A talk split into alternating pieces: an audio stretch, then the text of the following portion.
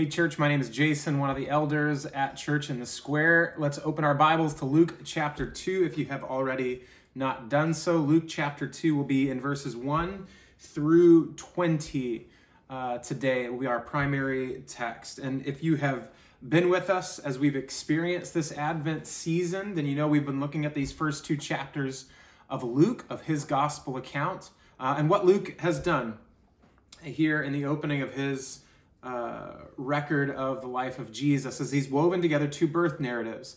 We were introduced to John the Baptist and his uh, mother and father, Elizabeth and Zachariah, and then introduced to, to Jesus' mom, Mary.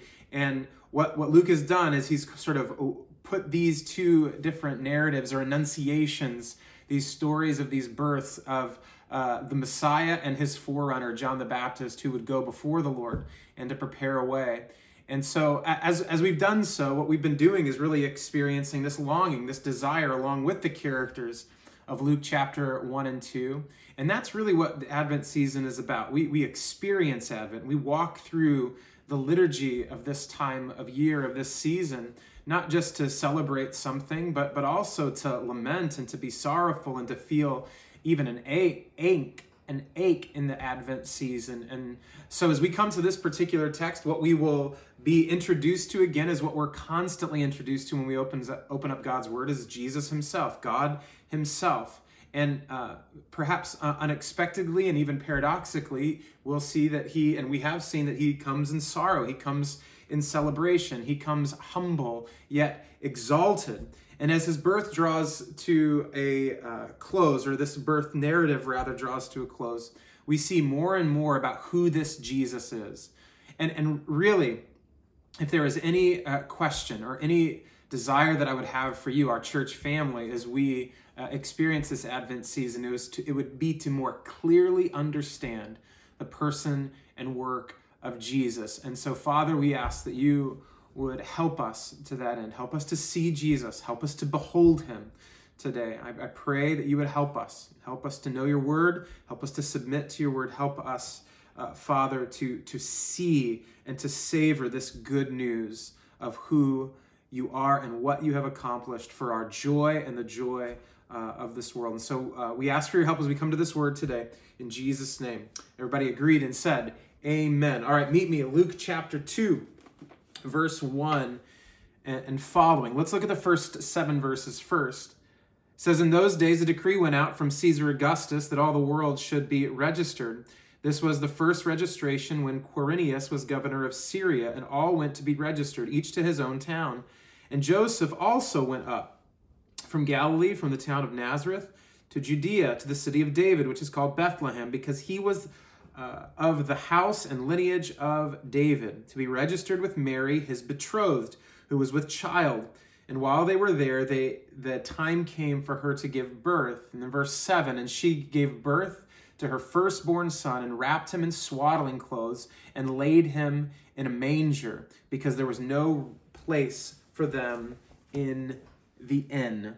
And so when Mary is far along, uh, Jesus' birth draws uh, close, and Luke has been following this narrative again for these first two chapters. And, and in that particular moment, a decree goes out uh, from the governing authorities out to the entire known world. And this young couple, young yet to be married couple, has to leave Nazareth and go to Bethlehem when they get there, Jesus is born. And they, they either tried to stay with their relatives and there was no room uh, for them there to have the appropriate accommodations, or they went to the local hotel or inn and they didn't have, again, the, the right uh, space for their, their, their family. It's difficult to say specifically uh, what's going on, but but they encounter this space where there are animals and a manger, either a feeding trough or a stall for animals. And so what, what we see here is a very unexpected story for the arrival of a king. Remember, uh, Gabriel, the angel, has, has, heralded that the Messiah is coming, that this would be the Messiah who uh, Mary was going to give birth to. And so th- we can easily move past these details because we are familiar with them, and but, but we should be uh, some, somehow arrested by and, and stopped in our tracks, if you will, in the season of how unimpressive this all is and how common this all is. We, we have a young family from a little Jewish line following the regulations of a government and welcoming their first child in relative obscurity and an incredible discomfort. You know, in the United States, we have these things called birth stories that uh, uh, mother and father, and particularly a mom, r- writes down what she desires to be the story of the birth, her desires for uh, what happens when she gets to the hospital and how she receives treatment. All of those things are really important um, in our sort of modern context here in the United States. And yet, think about that. That's our sort of concept of anticipating all of these different details, and none of us would have selected this. Uh, no uh, soon-to-be parent would have said, "Well, you know, what what I want is I want to move in the middle of pregnancy. I, I want to have trouble finding a place when I know that I'm about to deliver this child, and I want to hang out with some animals." Like that really is the birth story that none of us would have crafted. And yet, this common and incredibly unimpressive reality is the nature of Jesus' birth. And it should be startling to us because we know who he is. Mary knows who he is. Joseph knows who he is. The Ga- Gabriel, the angel, told Mary that he would be, uh, again, verse uh, 32 in chapter 1, if you'll look at it with me. Here's what Gabriel says, and this certainly is on Mary's mind as she is about to give birth. Verse 32 He will be great and will be called the Son of the Most High, and the Lord God will give to him the throne of his father David, and he will reign over the house of Jacob forever, and of his kingdom there will be no end. And if you skip down to verse 35, the Holy Spirit will come upon you, he says to Mary. Uh, and the power of the Most High will overcome you or overshadow you. Therefore, the child to be born will be called Holy, the Son of God. So, if we're reading this for the first time, we're anticipating that there is a king coming to take over the throne of the great King David.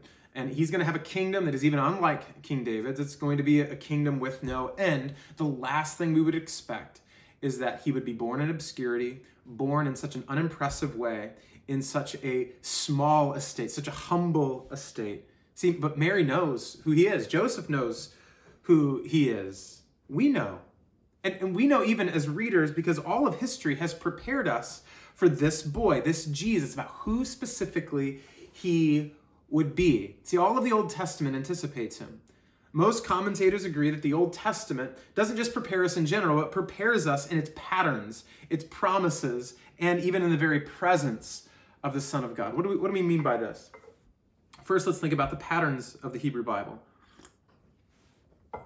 that the patterns of the Hebrew Bible whisper the nature and quality of Christ. See, when God's people are saved from captivity and delivered to a promised land, they are taught even along the way to, to make blood sacrifices for uh, the repentance and the forgiveness of sins. In, in all of that, we see Jesus.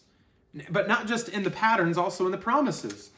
That there are promises that God makes in which he directly connects the Messiah to the line of David, to the town of Bethlehem, and even the pain of this promised one, this figure, this Messiah that was coming. And when God's people are promised hope and salvation and redemption through this suffering servant, we see Jesus. So we see him in the patterns of the Old Testament. We see him in the promises of the Old Testament. And there are even moments, church, where the very presence of the Son of God is made known in the Old Testament. We would call this the pre incarnate Christ, the Son of God. We see this in John chapter 1 that he that the son of God was present as the as the word at the very beginning of creation and at creation even before creation. The son of God is the liberating uh, presence, the liberating power, the liberating redeemer who brought his people out of Egypt. That's what Jude 5 teaches us. He was with Shadrach, Meshach, and Abednego in the fiery furnace in Daniel chapter 3, verse 25. See, when God's people are lifted by the presence of the Word or the Redeemer of the Son of God, we see Jesus in the patterns and the promises and the presence. They make us ready they help us to anticipate and, and help us to long appropriately for the fullness of all of these things to come about in the limitless and untold worth and beauty and majesty of the Messiah. See, this is what Mary knows. This is what Joseph knows. This is what we this is what we ought to know. And yet, we know all, all of this content, all of this information, all of this glory about who this boy would be and who this boy was at the moment of his birth. And yet, there are all these common moments. all of these common details, it persists all the way up until a chorus of angels come into the scene. See, to this point in the narrative, and all of the details have been identical to John's. Luke is is not just introducing us to two people, but but he's even juxtaposing these two people to further explain the nature of who the Messiah, who Jesus is. And he even bookends Luke does his his account of uh, Jesus' birth birth in this particular portion of Scripture with his circumcision and naming, which directly mirrors John's story as well. But in verse eight, we catch a clear glimpse that Jesus is not like John, and John is not like Jesus. They are not equals. Look at verse 8 and we'll continue. Chapter 2. And in the same region there were shepherds out in the field, keeping watch over their flock by night. And an angel of the Lord appeared to them, and the glory of the Lord shone around them, and they were filled with fear. And the angel said to them, Fear not, for behold, I bring you good news of great joy that will be for all the people. For unto you is born this day in the city of David a Savior who is Christ the Lord. And this will be a sign for you. You will find a baby wrapped in swaddling clothes and lying in a manger. And suddenly there was with the angel a multitude of heavenly hosts, praising God and saying, verse 14, Glory to God in the highest, and on earth peace among those with whom he is pleased. When the angels went away from them into heaven, the shepherds said to one another, Let us go to Bethlehem and see this thing that has happened, which the Lord has made known to us. So, the common nature of the story just a family following the regulations of their government, doing as they are told, young couple, not very proud in terms of bravado and prestige and their own glory. All of this commonality and normalcy, if you will, in the story is completely swallowed up by this announcement of majesty. See, shepherds outside of the town are minding their very own business and doing their job. And in the middle of that, angels show up and say, This is no ordinary birth. This is not a common birth. See, the glory of what can be seen, though, is pales in comparison to what the angels say to them. What, what can be seen pales in comparison to what is actually just been said. See, the, the shepherds have seen angels. That would, that would be enough. That would be incredible. We would all need some time to unpack our thoughts after seeing such a display. They've seen the visible display of God's worth and beauty. They've seen his glory, the glory of the Lord shown around them, Luke says. They, they have seen something they've never seen before. They wouldn't have had a framework for this personally. But what the angel said was even more glorious.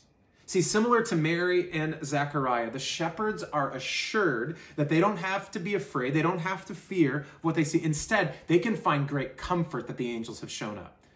Isn't this wild that, that their initial response is like that of almost everyone in the Bible when they first see an angel is one of fear, of concern, of worry, and, and the angel has to do what I'm sure they uh, are going to tell stories forever about. That remember how we always had to come to people and say, "Yo, it's okay, fine, calm down." Can you imagine how tired they would get of that story, right?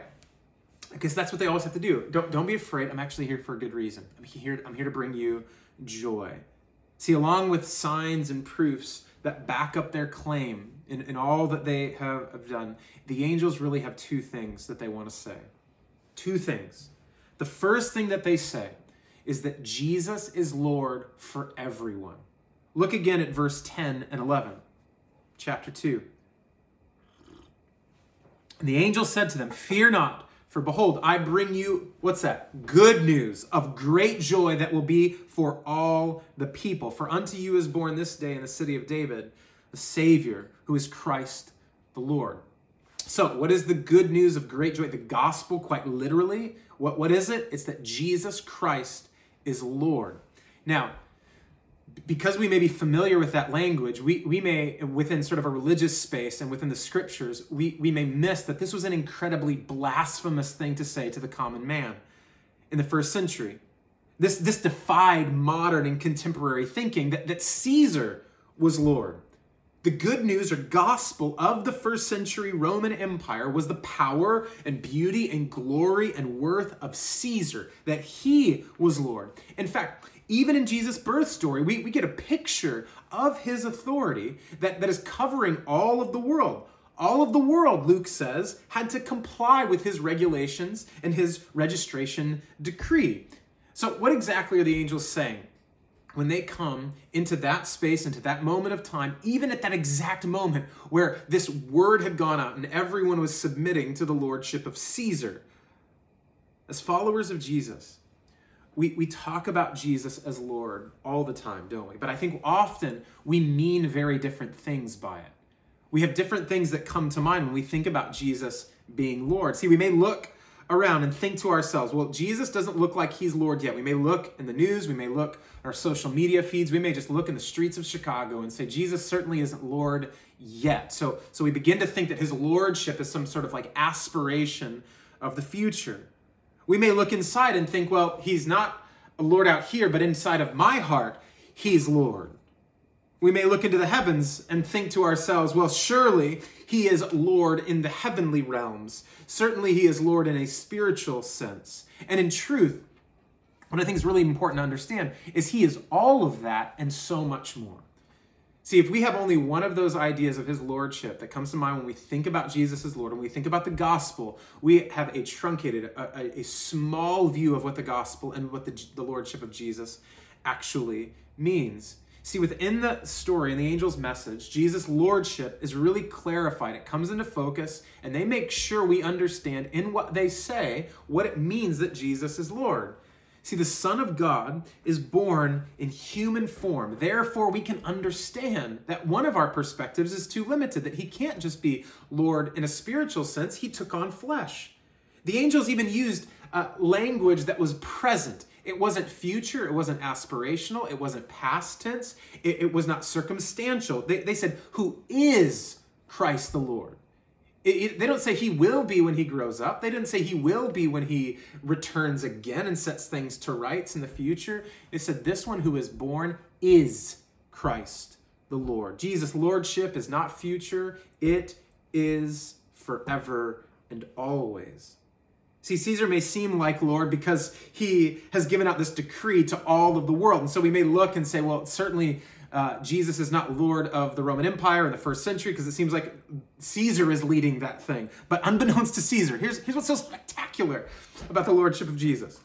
Unbeknownst to Caesar, his decree is used by God to accomplish the will and word of God who said that Jesus was going to be born in Bethlehem. Without that decree, he would not have been born in Bethlehem. And so the Lord is providentially even using those who seem to be in earthly power for his purposes. See, this is the Lordship of Jesus at work in all of the places and spaces of life, in our hearts, in this world, over us and under us and around us and all over. Jesus is Lord everywhere, at all times, over all things. Scholar N.T. Wright makes it plain when he says Jesus rescues human beings in order that through them he may rule his world in the new way that he always has intended. In, in other words, his lordship, to be sure, runs through the heart of his prized creation, those who bear his image. And yet, he is Lord of our hearts that we might see his lordship, his will, his way, his reign, his rule take hold right here and right now. This is why he taught his disciples to pray what? Your kingdom come, your will be done on earth as it is in heaven. So perhaps unbeknownst to the disciples, what they were praying, they were meant to be the answers for. When they're praying for the kingdom of God to come here and now, they, they are meant to take on the action of that request in the submission, the due submission of the king, and see and, and do the work of love and joy and peace and patience and kindness, goodness, gentleness, faithfulness, and self control to see the lordship and kingship of Jesus take hold of the world. See, see, Jesus is Lord in the fullest sense of lordship. Now, forever, in you, in me, around us, in heaven and on earth, and his reign is through his people. So the question isn't when and is Jesus Lord, but rather have you submitted to the reality of his lordship? The question this Advent season, in the midst of our longing, is not whether or not he is Lord. The question is, have you submitted to him as Lord? Not only so, but but notice this language that Jesus, that this gospel is for all, that Jesus is Lord for everyone. Did you notice that? that, that Christ is the Lord will be for all the people. See, I think that most of us in our modern mindset, most modern people are comfortable choosing a Lord, a central power for their lives. If you want Jesus to be your, your Lord, cool. I'm choosing something else. I'm choosing someone else. You do you, I'll do me. If you want to call it Lord, great. I'll call it central power. I'll call it my, my central self. I'll call it my internal voice, whatever it might be. You choose what you want to do. See, I think we're really comfortable with the idea that you can choose your Lord. However, most people in Chicago are very uncomfortable with the idea of submitting to the Lord. In, in other words, we are good choosing a Lord, but are repelled by the idea that the Lord would give us no choice who to call Lord.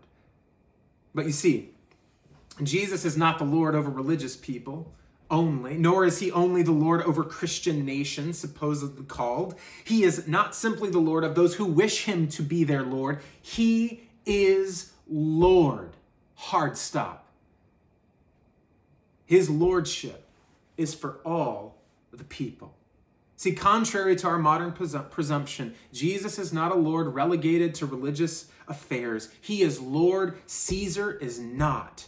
Jesus is Lord of all. That's the first thing that the angels say to the shepherds. They next they this they call in this multitude, if you recall, of reinforcements and announce something else. They say God's glory has come to earth. Look again at verse 14. Glory to God in the highest, and on earth peace among those with whom he is pleased. Now, the glory of God is the visible display of his worth and beauty. It's the eminence, it's the transcendence, it's his power, it, it, it's his might, it's his love, it's his grace. It's all of the things that make him God, that demonstrate the truth of who he is on this visible and glorious, illuminating display. And his preeminence is unmitigated. It's never diluted in the heavenly places. But these angels are telling us something else. They're not saying God is glorious in heaven.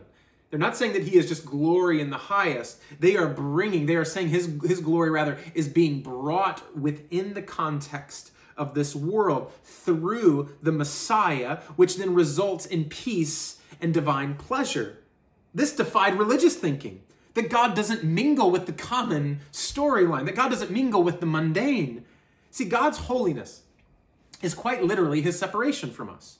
When we talk about God being holy, we're talking about what Isaiah wrote about in Isaiah 55, 8, and 9. Here's what it says For my thoughts are not your thoughts. Perhaps you've heard this. Neither are your ways my ways, declares the Lord. For as the heavens are higher than the earth, so are my ways higher than your ways, and my thoughts than your thoughts.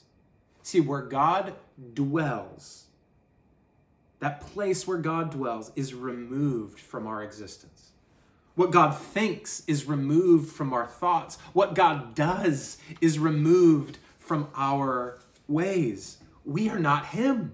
He is not us. This reality was deeply ingrained into the Hebrew mind. God himself was so holy that his name was rarely spoken in common conversation and reference to God to this day. Even when Jews speak or when they write, they, they write G D. His name is so holy. He is so holy and righteous and set apart and glorious that they dare not speak his name flippantly or casually. This utter distinctiveness led uh, theologian R.C. Sproul to write this in his book, The Holiness of God. There is a special kind of phobia which we all suffer. It is called xenophobia. Xenophobia is a fear or sometimes a hatred of stranger or foreigners or of anything that is strange or foreign. And so he continues God is the ultimate object of our xenophobia. He is the ultimate stranger. He is the ultimate foreigner. He is holy, and we are not. God is so different. We ought to fear him. And yet, though, though that's who he is, Luke tells us the angels announce in, in this field at night to this collection of shepherds. I mean, it's coming to them that the God who is high and holy is bringing peace and pleasure to this world through Jesus. In other words, the God who is removed from us is drawing near to us. The God who dwells in heaven, as Eugene Peterson has said, has moved into the neighborhood. The God whose thoughts are over our heads, his word, he is the living he is the living logic of God has taken on flesh. The God whose doing is beyond our reach is about to take our place. He is not us, and we are not him, and yet, miraculously, beautifully, graciously, he is Emmanuel, God with us. Why is this so startling to the religious mind? And it is, should be. Well, if God is removed from us only, if he is only holy and set apart, then we are justified to act as if we are removed from other people when we act and live like God. In other words, if we obey the rules of a holy God, we have cause to live with moral superiority towards our neighbors. Are you with me? It's, it's what we do. This is why the church has historically uh, had a reputation of being judgmental and entitled because we got too religious. We, we began to think as though because God is set apart, if we act like Him, then we're set apart like Him too, and, and different and removed from and disengaged with the world. See, it's our failure to remember appropriately and rightly, biblically, the Advent story, that the glory of God has come to earth. That's what leads to this religious arrogance. See, this pulls out the rug from under us then when we hear this story.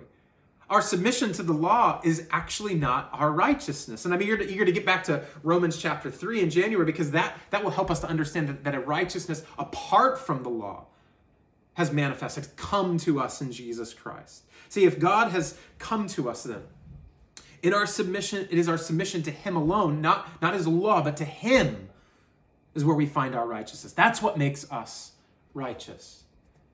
See, if religion says, because I am like God, I'm moving towards Him morally, therefore I'm acceptable to Him, then ultimately I believe that I am better than those who don't perform and live the same way that I do. But if the story of the gospel is true, and it is, that God is not saying, Come to me, but actually, I've come to you, then we are on the same level playing field of earth as anybody else, no matter what our works are. Our works, in fact, are dead outside of relationship with Him. See, we have no reason to be prideful. In truth, why are the religious so proud? Let's think about it. In fact, I'll just be real uh, with you personally. The primary reason why I work so hard and, and, and don't rest and say yes to everything and everybody, the primary reason I'm tempted to even obey God's word for my own purposes is because I think I can earn God's love through my obedience. So, so ultimately, what I believe, and what I'm trying to say is that I think God loves me because I draw near to Him. That, that's the religious mindset. The religious mindset says that when I draw near to God through good works, through obedience to His word, that He loves me. And therefore, I have to be daily animated by that and constantly garner His affections. See, ultimately, I, I, I think that the news that God has drawn near to me, I think that's too good. I think that joy seems too great that God in Christ would love me and draw near to me. But that's precisely what the gospel is. That's precisely the good news of great joy for all people that the angels are delivering on this particular night. They tell the shepherds two things that Jesus is Lord of all and that the glory of God has come to earth. To this day, day these words cut to the quick. They cut us both ways. See, Jesus exposes the heart of the modern person who can't fathom being ruled like that. He exposes the religious person who can't fathom being loved like that. Do you see the good news of great joy is for the modern person as well as the religious person that we can be completely ruled and completely loved by the same person, Jesus Christ. That's actually what Paul wrote about in Ephesians chapter 2. Hear this, church.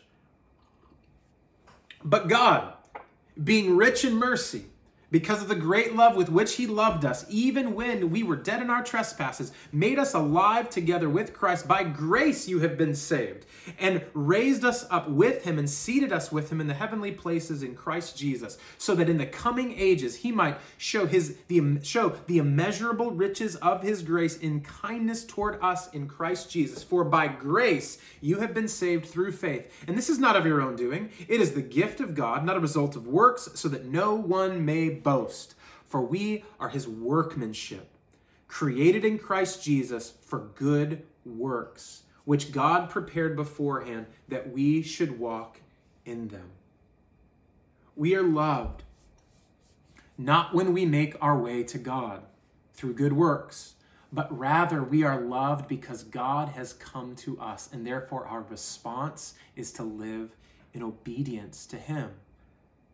See, modern people and I think all of us probably wrestle with this living in Chicago, being exposed to the kinds of worldviews that we are in our families and in our work, in our relationships, on, on the various online communities that we're a part of and social media. See, modern people don't want to be ruled, and religious people don't trust unconditional love. How about you?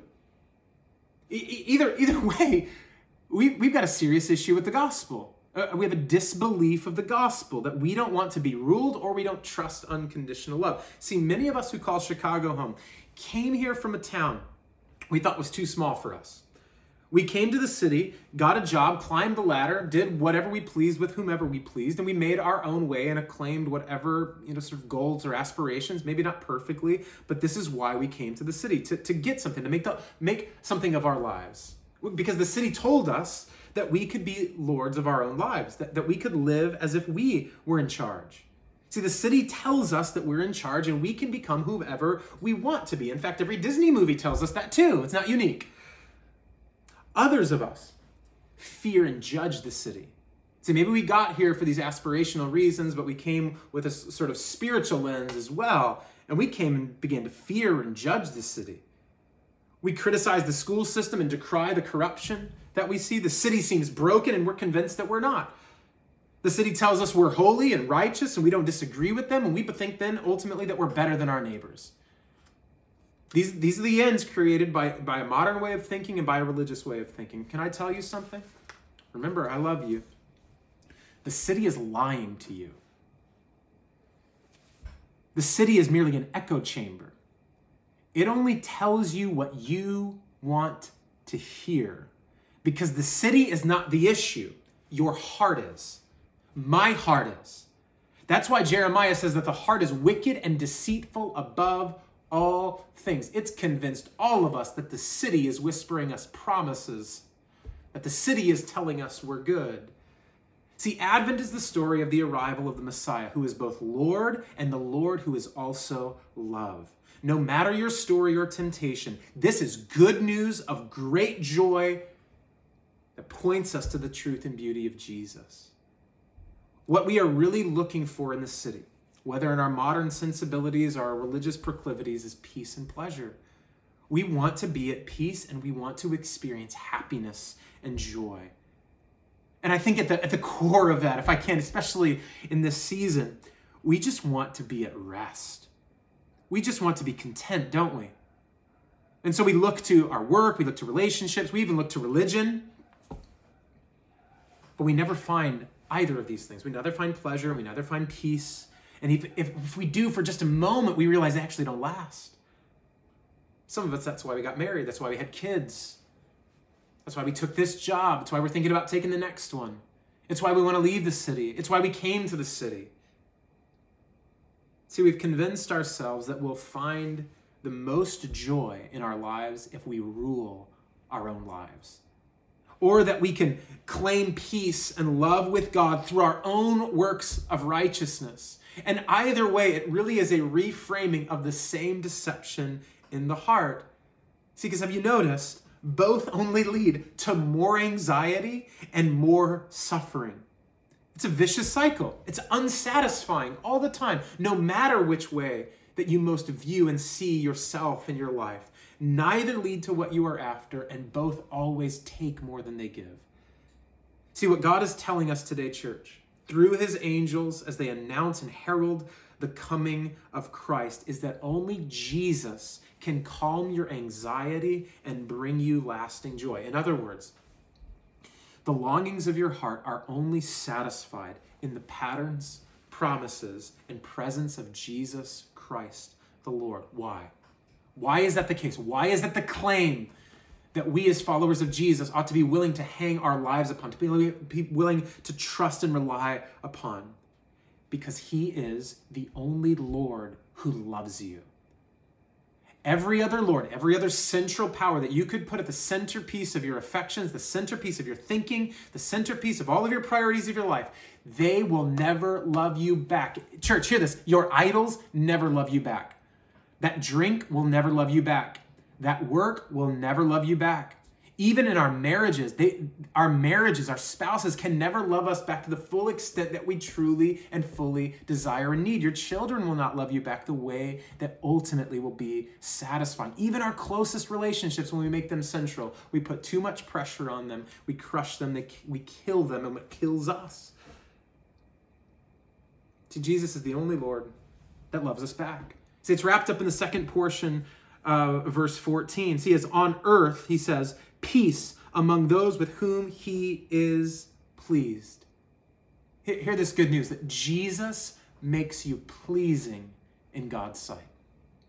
Jesus alone makes you pleasing in God's sight. The initial response of Zechariah and Mary and the shepherds is fear. And in each case, nearly every case in the New Testament, this is the first thing that angels have to do. We, have spoken about this, is assure their audience, assure whoever they have come to speak to that they are there at the behest of mercy and love. They are expecting, I think when you first see an angel, that this power will overwhelm them. We are expecting righteous glory to crush us. It's too much for us. It's too separate for us from us. It's too different. It's too, it's too big. It's too great. It's too grand. We can't stand in the kind of life in that kind of light, rather, without being fully exposed. And so we're afraid. See, in our modern minds, we don't expect or like love that comes with lordship. In our religious hearts, we don't expect or trust lordship that comes with love. We don't expect unconditional love, but they come they have come. God has always come bringing good news of great joy. He never lays down his lordship and he always brings the fullness of his love. Specifically, the angels have come to announce that through the Messiah, people can have peace with God. You can have peace with God. Do you have peace with God or are you looking for it still? Like, real talk, like, this is the reason. When, when you see God face to face one day, and he asks you, Why should I welcome you into this paradise? If there is even a moment of asking this kind of question, what would your response be? What, what would actually come to your mind? Is, is it your works? Is it all of the good that you have done? Or would you just say, I'm with him and point to Christ? I'm with him. I have peace in the, even in this moment. I have peace because I'm hiding behind his righteousness. I'm hiding behind his affection. I'm here at his invitation. I'm here because of his work. Only Jesus brings that kind of peace. We're even being in the presence of the one who is most foreign, most different, most holy from us. We can respond, we can approach the throne of grace with confidence. Why? Because Jesus has washed away our guilt and shame. So they're saying that through the Messiah, the angels are that through Jesus, people can find pleasure and acceptance and love from God. You can know joy. Even in the valley of the shadow, you can know a joy unspeakable. Think about that, church. You don't have to rule your own life. In fact, you, you're going to mess it up. I've already messed it up. You will mess it up. I will mess it up. You don't have to hustle for your own holiness or chase down your own happiness. See, in Christ, we find a master who won't crush us. In Christ, we find a love that doesn't disappoint us. And we won't find that anywhere else. The Lord who loves us. In Matthew 11, Jesus says a pretty amazing thing, actually. He promises peace and assurance, but not in the way that we would expect. Hear this Matthew 11, verse 28 and 30. He says, Come to me, all who labor and are heavy laden, and I will give you rest. Take my yoke upon you and learn from me. I am gentle and lowly in heart, and you will find rest for your souls. For my yoke is easy and my burden is light. So now Jesus invites any who's weary and tired, heavy laden to come to him. What do we find there? What do we find in the presence of Jesus? Peace. This is, this is the peace come to earth. It's Jesus. Jesus is the peace that has come to earth. Hear this, my brothers and sisters. I know you're tired. I'm tired. I know you're weary. I know this season has been devastating. But it's not only this season, it's your heart. It's not the city, it's your heart. It's my heart. We long for a Lord who will actually love us. In fact, we've been waiting our whole lives. Sometimes we don't even know that we're longing and waiting for this. We've been longing our whole lives, but we don't want to be crushed and we don't want to be betrayed. And this is what Advent is about. It's about waiting and longing and feeling that space between desire and fulfillment, of longing for the Lord who actually loves us, who satisfies and nurtures and fills us to overflowing. I was listening to Pastor Keller, Tim Keller, teach on this particular passage in Matthew recently, and he explained, I think, so helpfully, that a yoke in the first century was known by everyone to be something that always had one more than one being, more than one beast of burden, if you will, uh, tied to it. So the yoke was not just a heavy burden, it was something that fashioned you, it connected you to another. But in Jesus' illustration, we realize that when we submit to the lords of money and career, relationships, any other lord in this world, the city has to offer, we are controlled and eventually destroyed by them. In other words, we don't find rest, we find our death. We don't lead our own lives ever. We are always bound to something. Uh, the, the sort of personal autonomy and agency, completely independent from anything and anyone else, is an illusion. We are always bound to something. However, Jesus says, Take my yoke upon you. In other words, get into life with me, he says. Submit to me. Let me be your Lord. I'm gentle. I'm lowly. You'll find rest with me. My yoke won't destroy you. My burden won't crush you. Jesus is the Lord who loves us. He is the master, the controlling force that will not ever take more than he gives. He will not crush you. He is this kind of Lord, not simply because he came in flesh, but also because he came to die. Therefore, he can give you what modern thinking and religion cannot. He can give you lasting peace, church, and joy because He alone is the Lord who loves. Jesus' birth narrative concludes with a number of various dispositions and responses, and I think each is really instructive for us as we consider the real Jesus, who He really is, what He is really like, this Lord who loves us. See, the shepherds make plans and they're heading to Bethlehem. We'll conclude this portion looking at verse 16 through 20. Luke writes, And they went with haste and found Mary and Joseph and the baby lying in a manger. And when they saw it, they made known the saying that had been told to them concerning this child. And all who heard it wondered at what the shepherds told them. But Mary treasured up all these things, pondering them in her heart. And the shepherds returned, glorifying and praising God for all they had heard and seen as it had been told them. It's vital to note, I think it's really important. Everything that the angels said they would find, they found, just as exactly as they promised. So it's the fulfillment then of all that they understood and heard and anticipated in that moment that they heard the angels speak to the moment that they saw the baby Jesus that animates their response. However, more than anything else, these characters are getting a taste of the reality of who this boy is. It's more than just words are matching the facts or what they see, what they hear, and matching what they are experiencing. Notice, everyone wonders in amazement. Mary treasured and pondered these things in her heart. The shepherds worshiped God. They, they, they glorified and praised God. They wondered, they treasured, they pondered, they glorified, they praised the Lord. This Christmas season, would you wonder? Would you be amazed by him? Would you ponder? Would you treasure up who Jesus is? Would you glorify him and praise him? Don't try to rule your own life. Don't try to chase down a joy that will never satisfy you.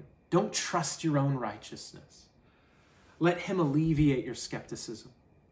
Let Jesus overwhelm your self righteousness with His glorious, unmatched worth and beauty.